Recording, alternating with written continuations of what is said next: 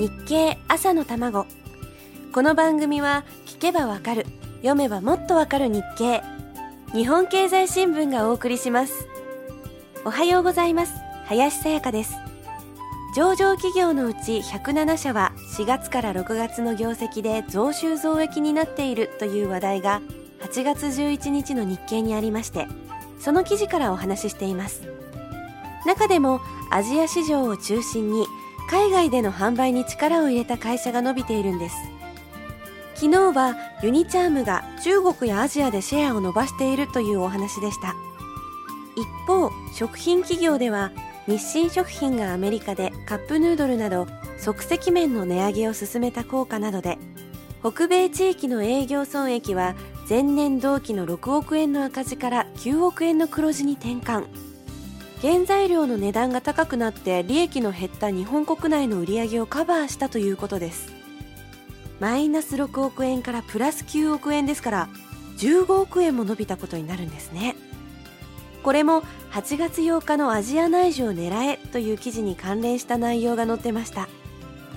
こちらに登場するのはエースコック。日本国内の即席麺市場では5位ですがベトナムではシェアが60%を超すそうです。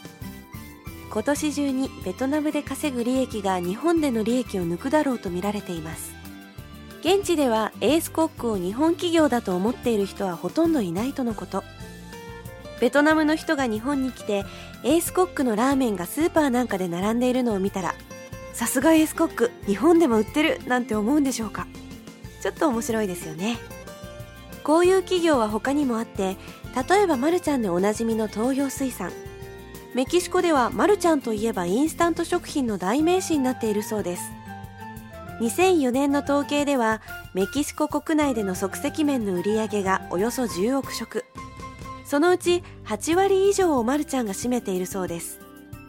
この現象はメキシコだけではなく南米の国ではマルちゃんがインスタントラーメンの代名詞になっている国もあるそうで実は世界的に知られた日本の商品ってたくさんあるんですね。最後に海外で伸びている日本企業の話をもう一つ。中東のドバイでは慢性的な自動車渋滞に頭を悩ませているそうなんですが日本の近畿車両というメーカーはドバイで電車の大型案件を受注しました。